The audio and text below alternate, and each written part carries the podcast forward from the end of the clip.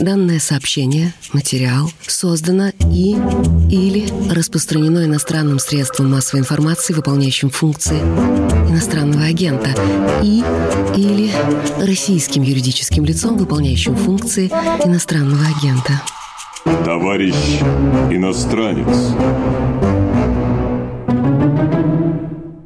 Всем привет! Это подкаст «Товарищ иностранец» на Репаблик. Когда мы готовились к новому сезону еще в декабре прошлого года, то решили, что он будет в основном о россиянах, уехавших за границу. Но не знали, насколько актуальной и насущной станет эта тема уже буквально через пару месяцев.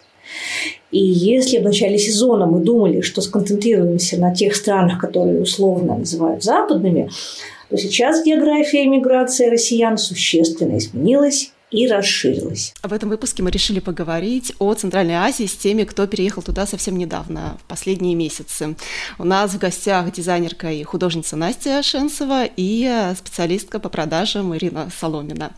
Настя переехала в Казахстан, Ира переехала с семьей в Узбекистан, но сейчас по работе находится в Казахстане. И, если я правильно поняла, рассчитывает вернуться в Ташкент. А я, в свою очередь, могу рассказать о Кыргызстане, потому что я совсем недавно вернулась из отпуска из этой страны. А какая мотивация была а, у вас, а, дорогие наши гости? Расскажите, пожалуйста, почему вы выбрали именно вот эти страны, где вы находитесь? Всем привет, меня зовут Ира, я с семьей 7 даже 6 марта улетела в Ташкент с билетом в одну сторону.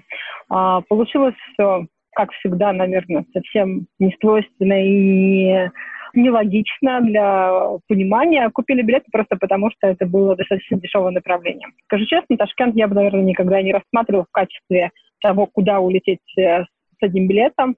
А, направления там, очень популярные, там, Грузия, Армения, Турция были очень недоступны, я бы сказала, для моей, э, ну, вроде небольшой, но 4 билета плюс багаж э, было достаточно существенно и непонятно было, насколько вообще логично эти такие крупные вложения, и, может быть, стоит их немножко приберечь.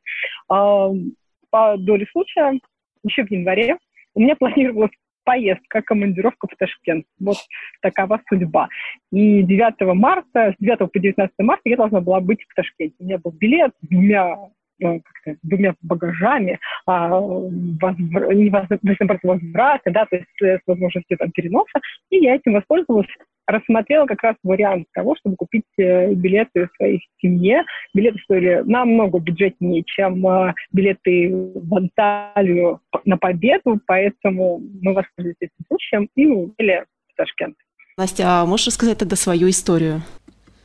Да, э, на самом деле я тоже, как, наверное, большинство рассматривала изначально э, Южный Кавказ. Э, в принципе, я довольно давно э, думала про, э, про Ереван, но э, тогда действительно, я даже стояла в чате, в одном из чатов, и я просто увидела поток людей, которые туда едет, и там за несколько дней, буквально там за 2-3 дня количество участников чата просто в разы увеличилось, и я как-то интуитивно начала понимать, что как будто бы, ну, то есть это слишком большой поток.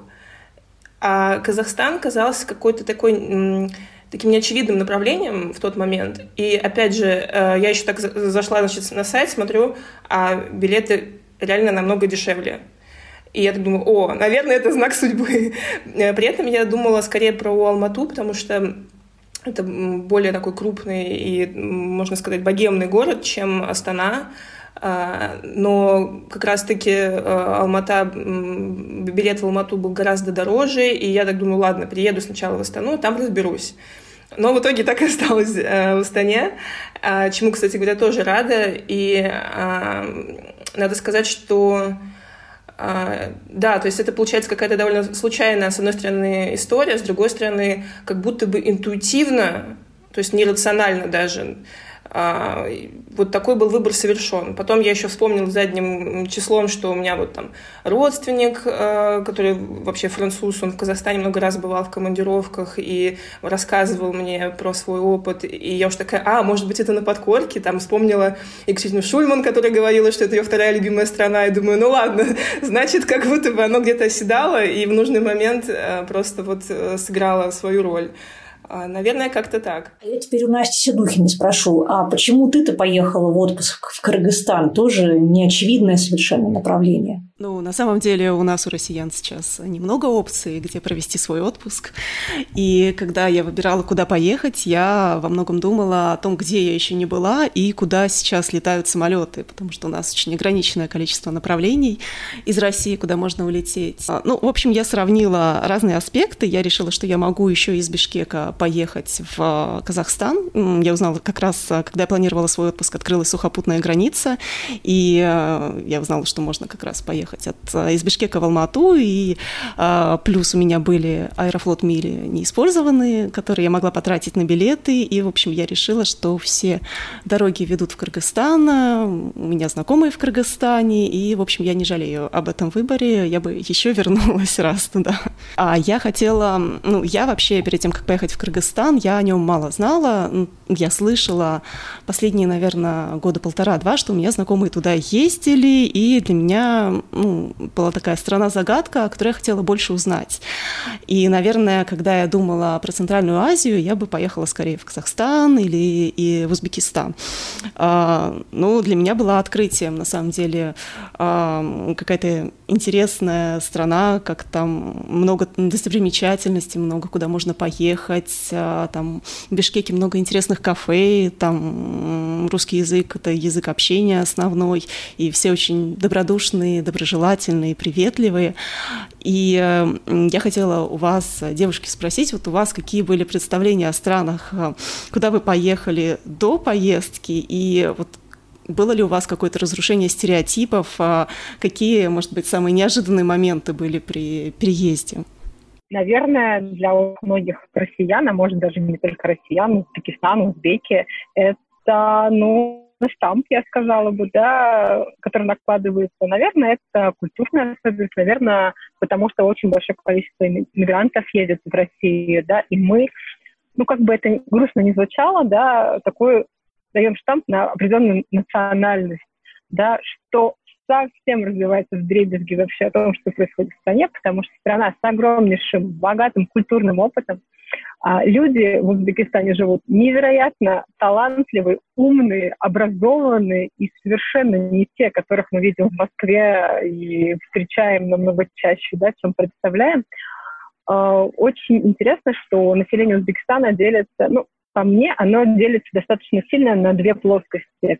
Первая половина, та, которая получает в месяц 300 долларов, и эта половина как раз, э, чтобы как-то свести концы с концами, отправляет в Москву с этими трудовыми договорами, да, договорами и другими какими-то активностями, чтобы как-то заработать и прокормить семью, потому что мы все понимаем, 300 долларов на семью, а семьи там, извините, большие. То есть два, это даже два ребенка в семье такого не бывает. То три, четыре, пять, это погодки, это это большое финансовое вложение для любой семьи, да, поэтому 300 долларов на взрослого человека это мало, что же говорить на семью. Поэтому я очень хорошо понимаю тех э, молодых людей, не очень, да, кто едет работать, искать работу в любых направлениях, да, главное, чтобы прокормить семью.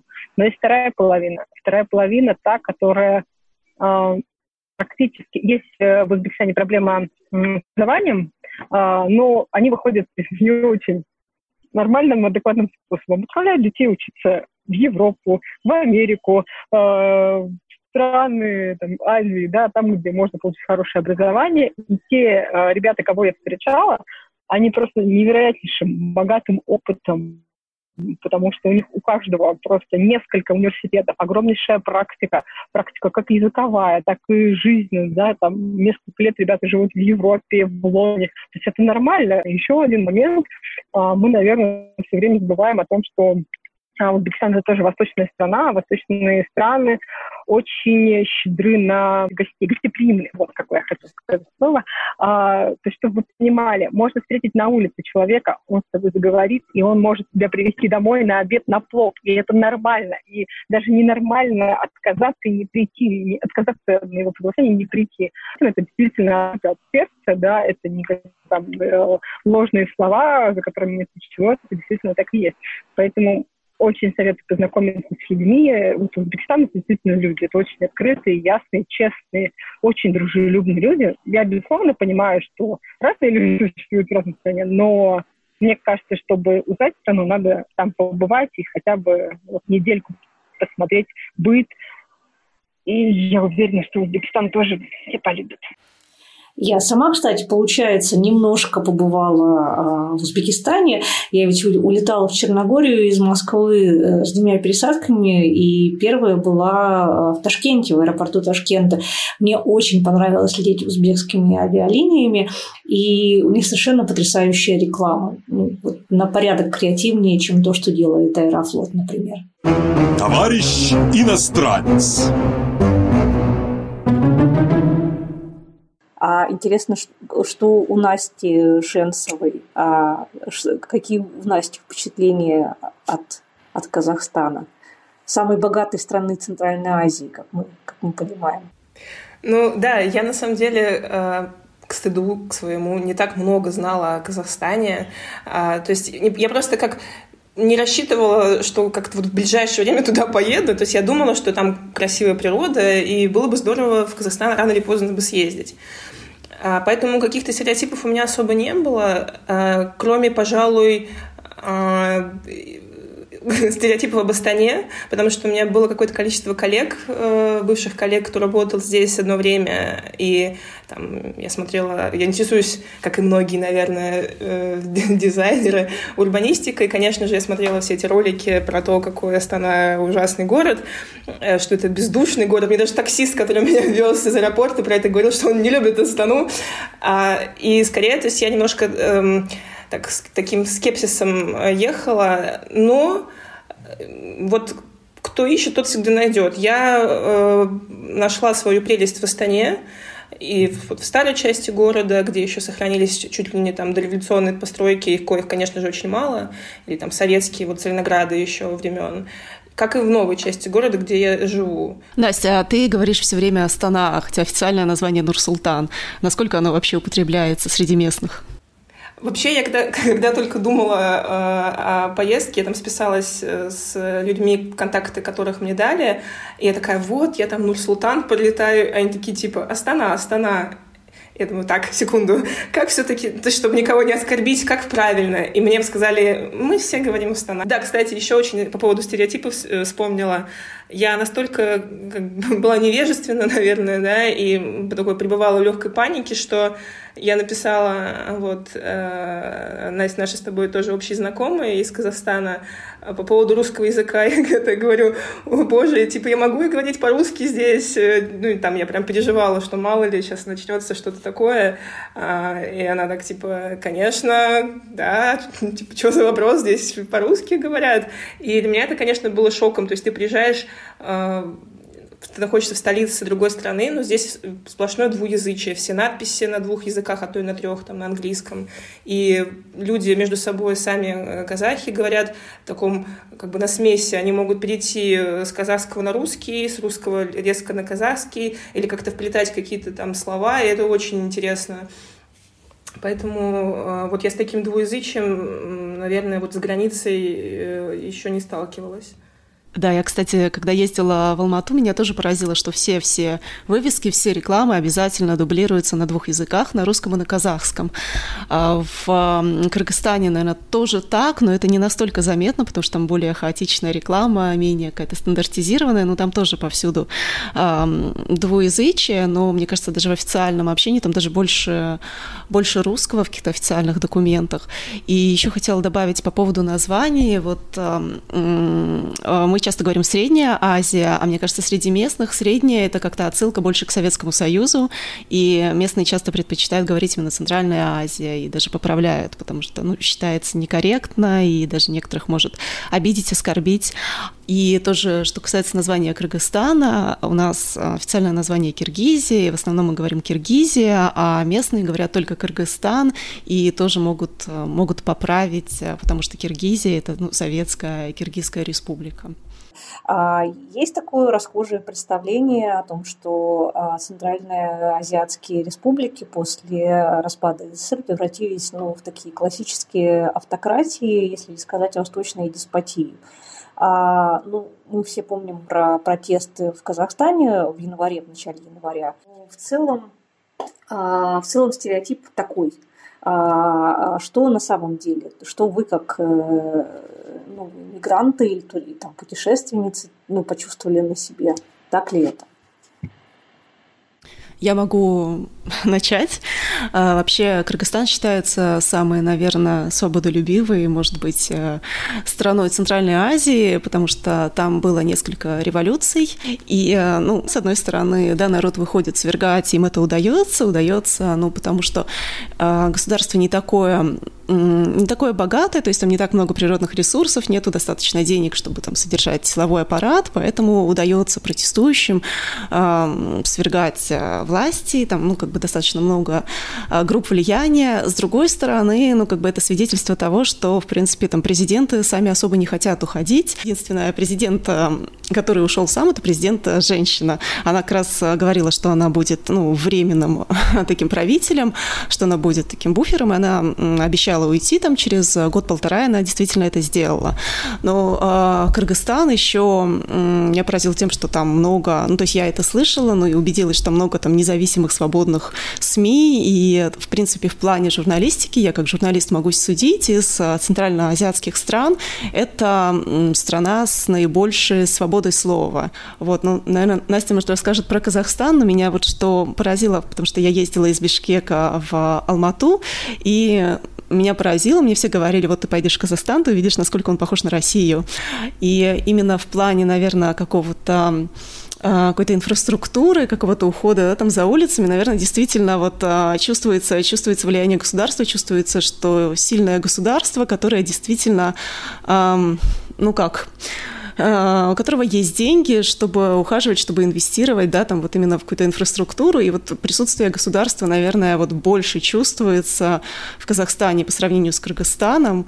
Настя, вот какие у тебя впечатления за те месяцы, что ты там живешь? Да, присутствие государства, присутствие государства э, действительно ощущается. И даже скажу больше, э, насколько я помню, у Казахстана был план такой построить э, что-то типа Китая со своим там интернетом суверенным и так далее.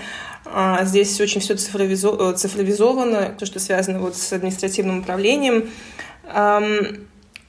И при всем при этом а, это, конечно, удивительно, но э, я когда сюда приехала, мне показалось, что я приехала просто в какую-то страну свободы. Конечно, не так все обстоит. Э, это вот просто нам сравнивать, когда, когда с Россией просто планка настолько низка, да, что уже тут э, особо э, много что покажется э, более свободным, так скажем. А при всем при этом э, весной как раз-таки Тукаев э, анонсировал э, э ряд реформ и поправки к Конституции, Конституцию, скоро будет референдум. Тут есть целая вот эта идея нового Казахстана. А, и я когда все это читала, я прям следила за его выступлением, а, ну, как-то читала трансляцию, естественно. Это, конечно, все очень воодушевляюще, просто невероятно читать э, то, о чем он там говорит, а, особенно на фоне происходящего в России. Но при всем при этом я много говорила с э, ребятами там, из журналистской тусовки, там, из Назарбаевского университета и с молодежью. И многие относятся к этому, с одной стороны, с таким вот, эм, ну как сказать, с таким осторожным недоверием. Вроде как на словах то, что это говорится, это все э, действительно прекрасно, но многих скепсис есть, что как бы вот ну, часто остается только, вот, остаются только слова, а на деле все немножечко там, где-то спотыкается на каком-то этапе. Но в целом, э, по крайней мере, то, что там, уход от сверхпрезидентской республики, он прям декларируется, это как будто бы очень даже здорово опять же, посмотрим, что будет дальше. Как в Узбекистане. В Узбекистане вот после смены э, диктаторского режима, после смерти предыдущего президента в 2016 году, как вот э, по твоим ощущениям, Ира, вот потому что говорят местные, что-то изменилось? Во-первых, это был очень закрытый режим, очень закрытый. И я, честно говоря, у меня такое чувство сейчас, да, что э, мне не было такого, что я испытывала что-то подобное в России, да, но у меня такое было чувство, что вот люди только-только вдохнули полную грудь воздуха, да. То есть это ребята начинают использовать соцсети. Такого, оказывается, никогда не было. Просто у нас есть партнеры которые общаются там, с рекламными агентствами, да, и вот digital в Узбекистане сейчас развивается какими-то невероятными темпами, потому что очень большое, а, с тем учетом, что очень много детей рождается в семье, а, очень большое количество молодежи сейчас в стране, огромное количество молодежи, и сейчас а, Мирзиёев дает новому президенту, у него стоит максимальный план, чтобы держать эту молодежь именно в стране, да, чтобы она не уезжала, не учиться, не работать, никуда, а именно в стране.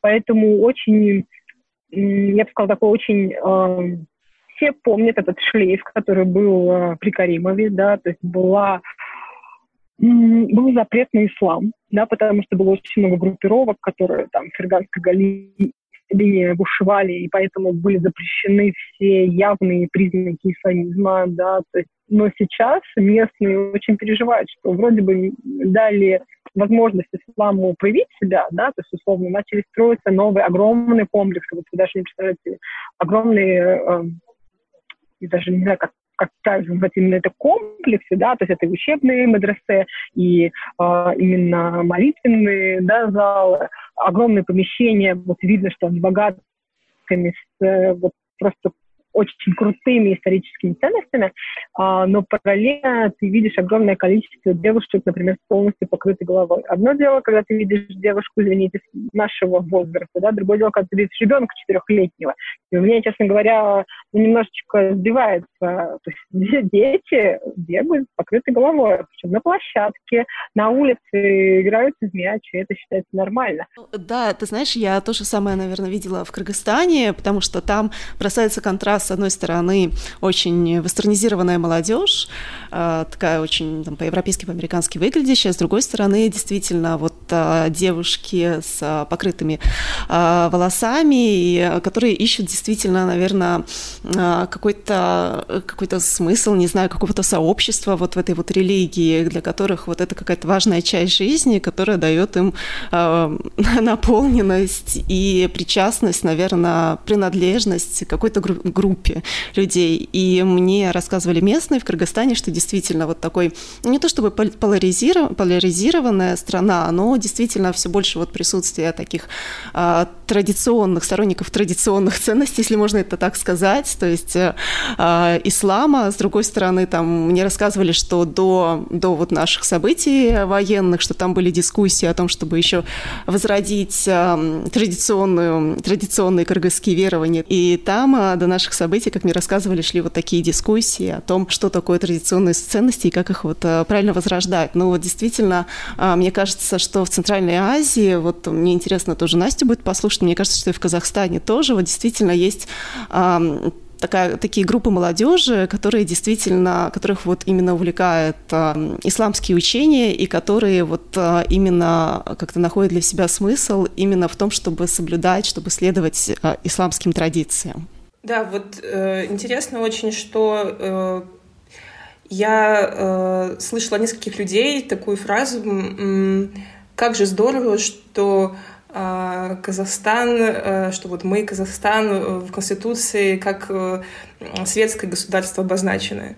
То есть это прям считается э, важной частью э, идентификации э, молодежи, и э, я как-то вот не знаю, немножко удивилась, когда это услышала. То есть э, не в том смысле, что типа, ой, там каким-то со знаком плюс или минус, а скорее просто как факту. И э, на самом деле, насколько, опять же, я знаю, исламизация более-менее популярна э, на южных, э, в южных регионах, э, а на севере как будто бы я бы не сказала, что я прям как-то вот э, видела... Да, конечно, там есть женщины там, полностью в платках и вообще в закрытой одежде, но это очень редко встречается.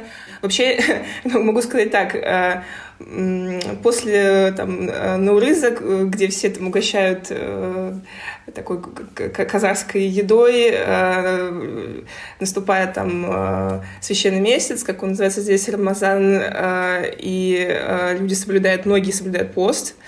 А, в частности, там, вот я хожу на медитацию, там мужчины приходя на медитацию, то есть это традиция такая как бы, буддийская, они соблюдают уразу, а, и потом еще едят и кулич. То есть это очень интересно. Я там приглашала тоже в гости свою э, э, подругу новую, и она сама тоже рассказывала, что у нее дома э, кулич есть принято. Меня это безумно забавляет и радует. То есть это прям как-то такой фьюжн. А, интересно, что а, разные традиции, в частности кулинарные, они вот таким вот причудливым образом сочетаются. А я вот хотела э, вернуться к, э, не знаю, что ли, к бытовым вопросам, а, к, вот, к практической части адаптации. Насколько вам, а, Ирина и Настя, было а, легко и просто вписаться в новую жизнь? Вот э, снять квартиру, получить вид на жительство, открыть счет, и что с работой, тоже интересно. На что вы живете там, если не секрет? Давайте я начну. Мне повезло, что до сих пор не вернулась с удаленки в работу офлайн. Повезло, э, ну, это, наверное, мягко сказано, да, в общем, получилось так, что в определенный момент, когда я решила, у меня была возможность спокойно улететь, и поэтому проблем с работой не было. Я знаю просто очень много ребят, которые, например, сейчас не могут улететь из России, в основном из-за того, да, что есть работа, и они не представляют и не понимают, что делать и как ее перенести. А, по поводу бытовых моментов.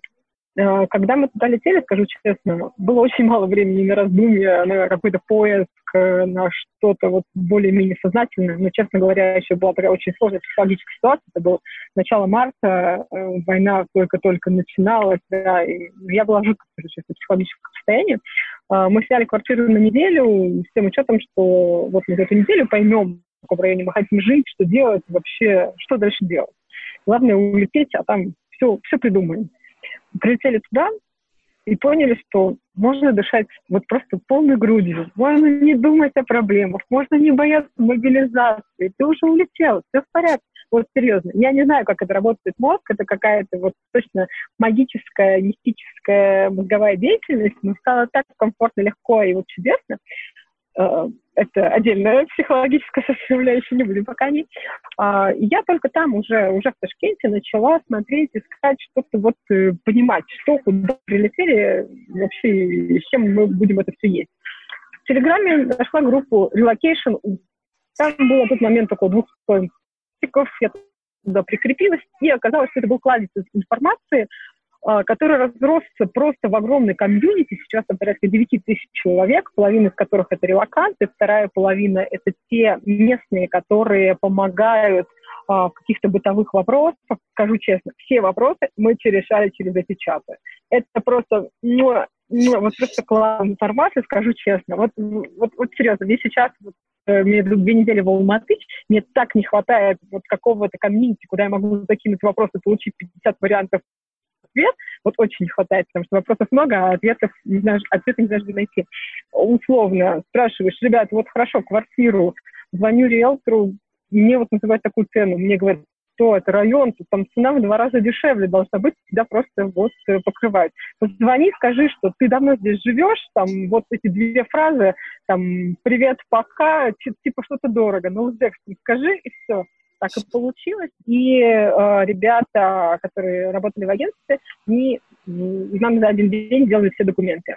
То есть это, ну, как это юридически, да, все документы, которые там а, прописку, причем ну, не прописку временную регистрацию, причем тоже говорят, спрашивают, а сколько вам делать регистрацию? Ну, ну, сколько можно? Ну, сколько хотите, ну, давайте на полгода, давайте на полгода. Окей, все круто, нам сделали временную регистрацию на полгода, сделали это буквально за два часа, скажу честно, а, в Ташкенте ну, в общем, в Узбекистане, да, мне кажется, видимо, на Центральной Азии, а, очень вот эти вот тесные связи, да, очень важны. В Узбекистане есть такое понятие, как «талиш-белиш». Это означает, что ты всегда можешь найти кого-то, кто тебе может через кого-то на что-то, о чем-то помочь. Э, ну, то есть три рукопожатия буквально, да, и то есть то же самое. То есть этот парень говорит, срочно надо, срочно. Это была пятница. Он говорит, так, ребят, сори, если мы до понедельника с вами сделаем регистрацию, у вас будет штраф 100 евро, вы хотите там 100 долларов. Вы хотите его получить? Нет, давайте быстренько сделаем. Картами, э, скажу честно, у меня муж изначально понимал, что надо что-то делать и сразу как-то понимать, потому что курс прыгал, а, наличные, ну, то есть у нас были, была валюта, которую мы успели снять были там, но у нас была Тиньковская карта МИР. И э, вот, например, в Казахстане, сейчас нахожусь здесь, и карты МИР снять вообще невозможно. В Узбекистане мы практически два месяца активно ей пользовались. А получить карту – это тоже очень интересный момент. Нам ребята сразу здесь сказали, ребят, а, все можно сделать, надо главное дать дедлайн и сказать, сколько у тебя времени. Если ты приходишь в банк и говоришь, ребятки, вот, ну, как бы я вот что-то как-то мне нужно сделать, они понимают, что ты не знаешь, сколько времени можно занять, они скажут, приходи завтра, или там, приходи в понедельник, через два дня. Если ты говоришь, ребята, у меня два часа, все, у меня нет возможности другой, они при тебе все напечатают, распечатают, поставят и отпустят тебя со спокойной душой. Насколько я знаю, в Кыргызстане там тоже разные банки. Кто-то может попросить регистрацию, хотя, в принципе, там без регистрации можно 30 дней спокойно жить.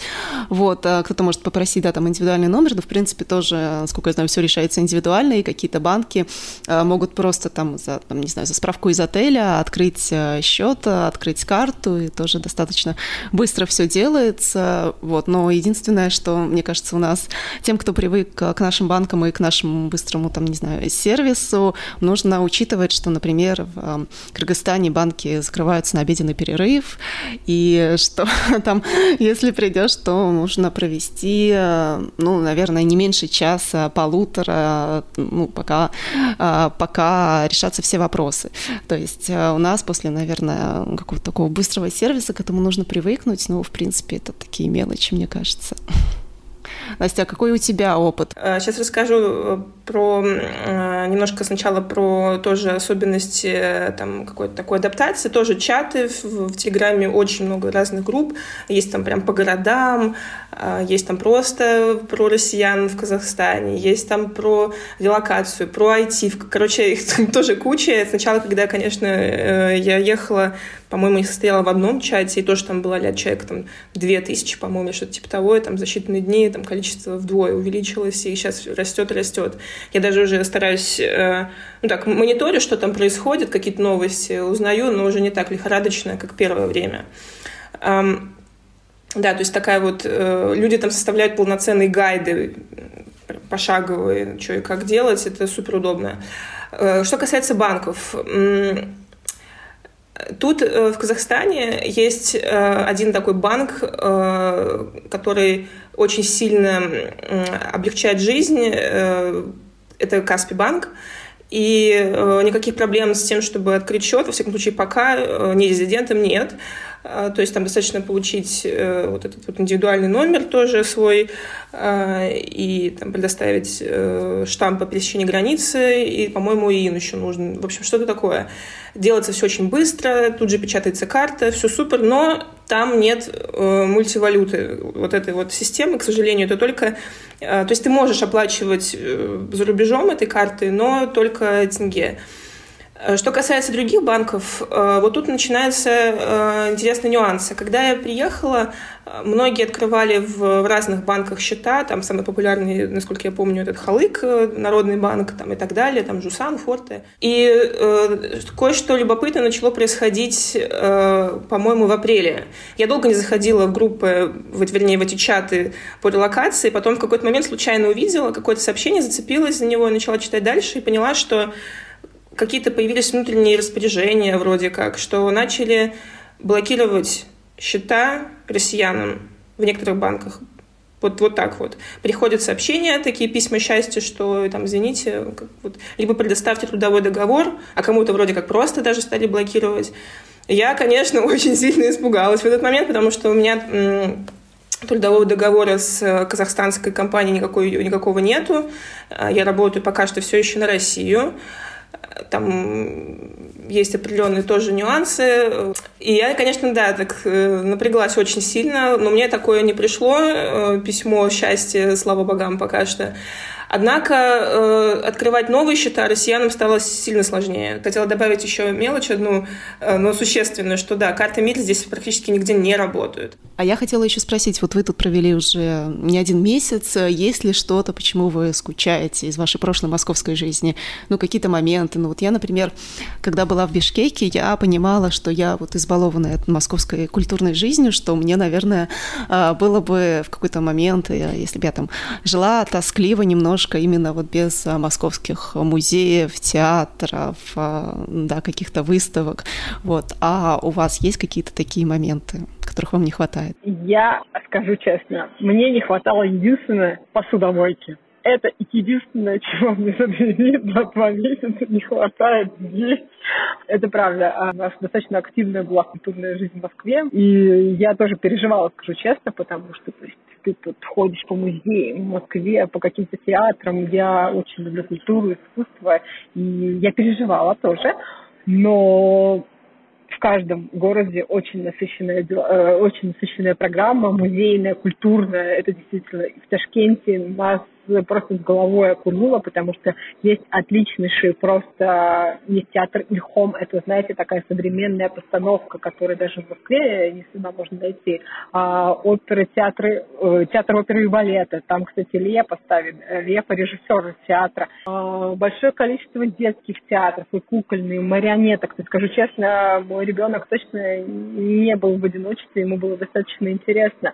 И музеи э, Безусловно, у Москвы, у России есть свое преимущество в истории. Узбекистан такой огромной и глобальной, просто мощной истории шелкового пути, Тамерлана, мир Тимура.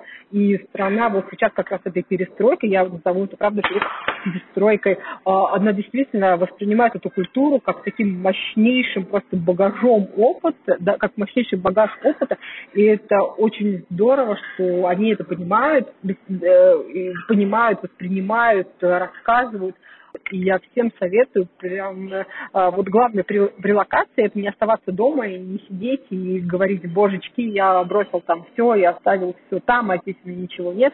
Самое важное, мне кажется, сразу с головой уходить вот в обычную, адекватную жизнь, посещать места, посещать э, театры, рестораны, ходить на кофе, найти то место, где тебе больше нравится самса и какая тебе больше нравится самса. Я не знаю, найти на, на базаре а, твоего продавца, который будет тебе только себе продавать классные изюмы и там находить очень крутые персики, там, я не знаю, и клубнику, поэтому мне кажется, самое важное это вот э, не останавливаться, да, и найти вот эти вот контакты, какую-то связь вообще с миром.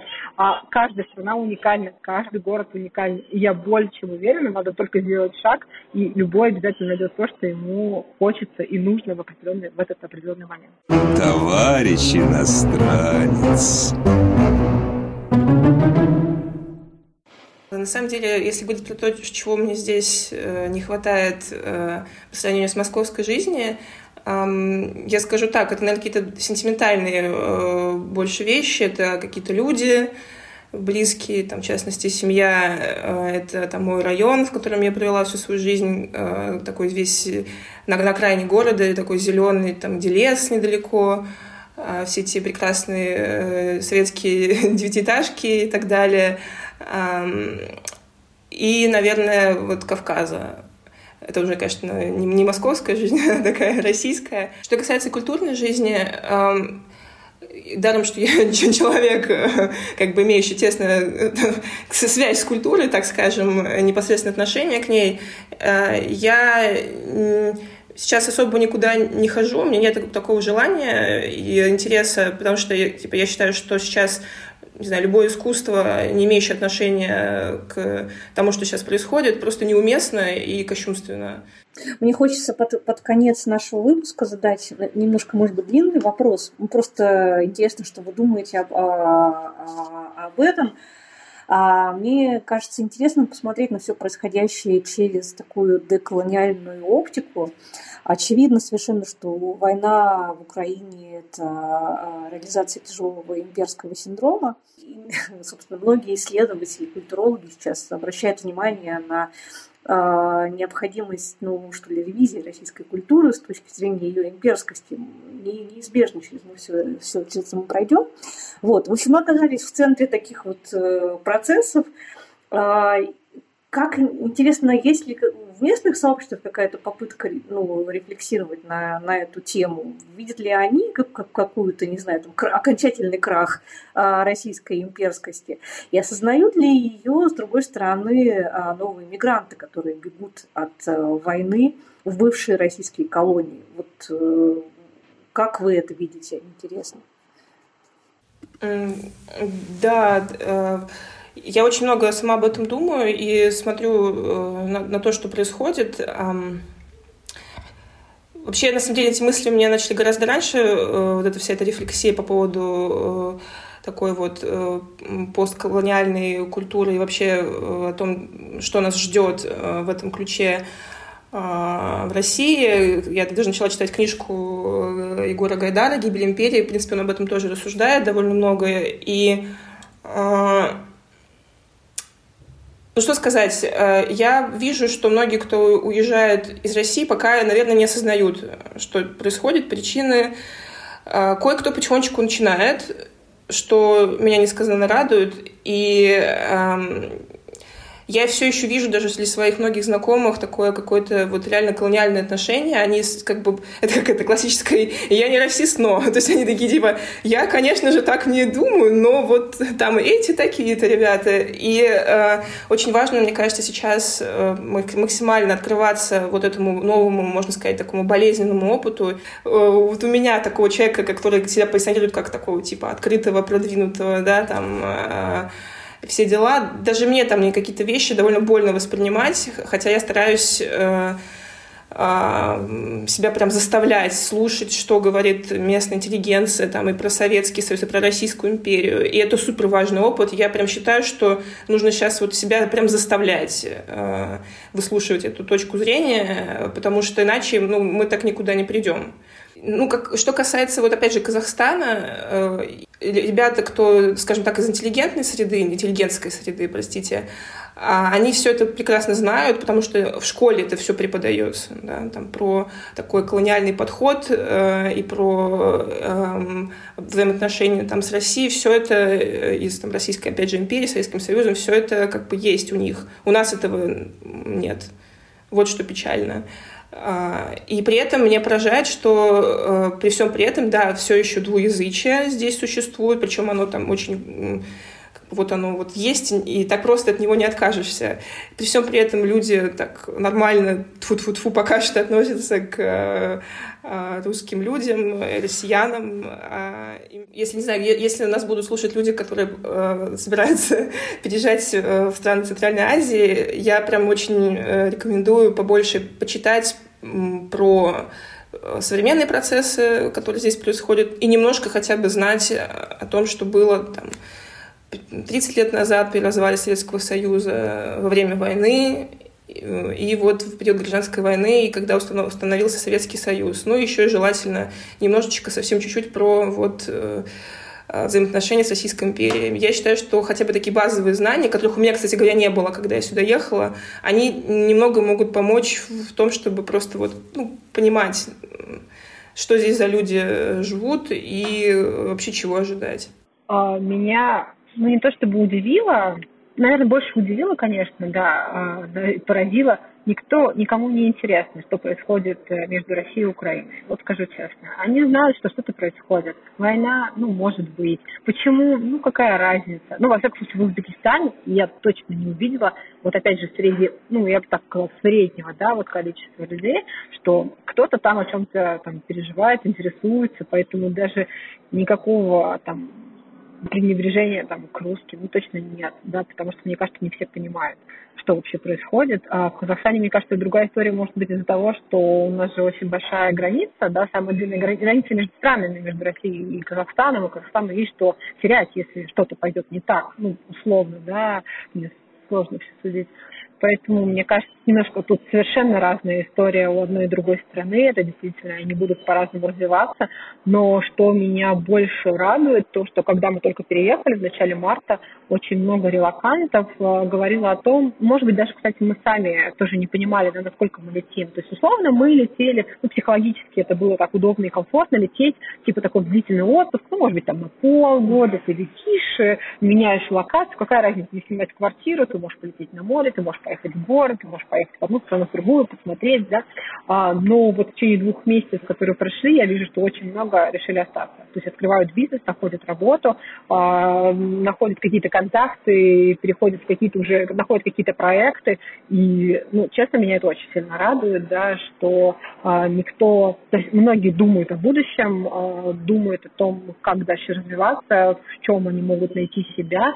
Понятное дело, что война на всех отложит, да, отпечаток. Это, это безусловно, без этого никуда мы не денемся. Но для меня очень важно, что у релакантов есть планы, а, есть э, как это, как это правильно сказать? Ну, тут сложно сказать, да, что строить какие-то мечты. Мне кажется, сейчас вообще очень строить, сложно строить планы и мечты, потому что ты не знаешь, что будет не завтра, не послезавтра. Ну, не дай бог даже боюсь произносить что, да, поэтому мне кажется, важно вот просто думать о будущем, да, и несмотря на то, что происходит сейчас, это безумно больно, страшно и вообще непоправимо, но надо жить дальше, надо развиваться, где бы ты ни находился. Я хотела, наверное, еще немножко добавить про а, вот эту вот идею да, колониального мышления и колониального отношения. В Кыргызстане, ну, не знаю, наверное, повсюду я сталкивалась именно с таким хорошим отношением э, ко мне, как к россиянке. Меня спрашивали, где там я в Москве живу, там узнавали, о, недалеко от Савеловского, да, это ж наш район, там типа, ну, вот там практически уже знаете, что такое Кыргызстан, там много наших, и, а, ну, не знаю, про какие-то там спрашивали именно какие-то российские там культурные аспекты, там, что мне нравится в Москве, сами там, ну, как там очень многие жили, то есть там действительно много кто из Кыргызстана жил в России, и а, сейчас, когда, ну, у нас такие ограниченные возможности для отпуска. Вот мне говорили в отеле, ой, думаю, да, к нам, наверное, сейчас много россиян приедет летом, вот нужно хорошо их встретить, вот, наверное, они на Иссыкуль поедут. А, то есть чувствуется какое-то такое гостеприимство, что люди хотят показать свою страну. И я до этого думала, уже размышляла на эту тему, ну и вот особенно в самолете, когда летела обратно, меня поразил контраст, как вот у нас относятся, да, вот к мигрантам из Центральной Азии, к обслуживающему персоналу. Действительно, очень часто даже вот мы не замечаем, даже в компании, то там, то тут какое-то пренебрежительное слово прозвучит. Ну, действительно, часто как кому-то вот ниже.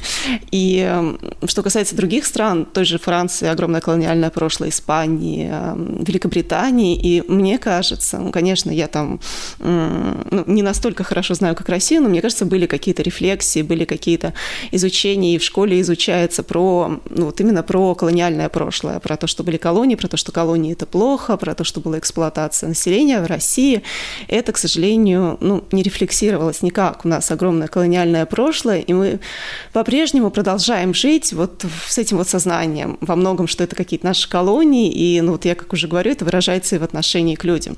Я очень надеюсь, что вот эта ситуация, та ситуация даже, что вот э, мы сейчас больше будем ездить в Центральную Азию, она как-то заставит задуматься россиян о том, что может быть что-то не так в их представлении, может быть заставит как-то изменить отношения, изучать, поизучать культуру других стран, и может быть это будет какой-то шаг к избавлению от этого вот имперского синдрома. Очень хочется надеяться на это. Товарищ иностранец. Это был подкаст «Товарищ иностранец». До встречи в следующих выпусках. Всем пока!